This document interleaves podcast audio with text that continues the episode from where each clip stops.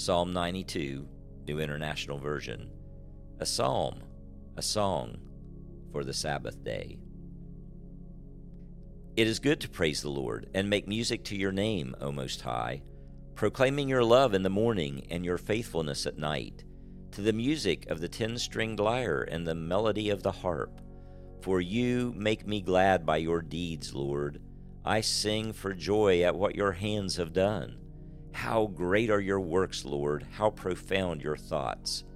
Senseless people do not know, fools do not understand, that though the wicked spring up like grass and all evildoers flourish, they will be destroyed forever. But you, Lord, are forever exalted. For surely your enemies, Lord, surely your enemies will perish.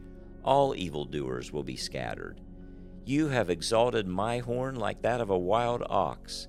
Fine oils have been poured on me. My eyes have seen the defeat of my adversaries. My ears have heard the rout of my wicked foes. The righteous will flourish like a palm tree.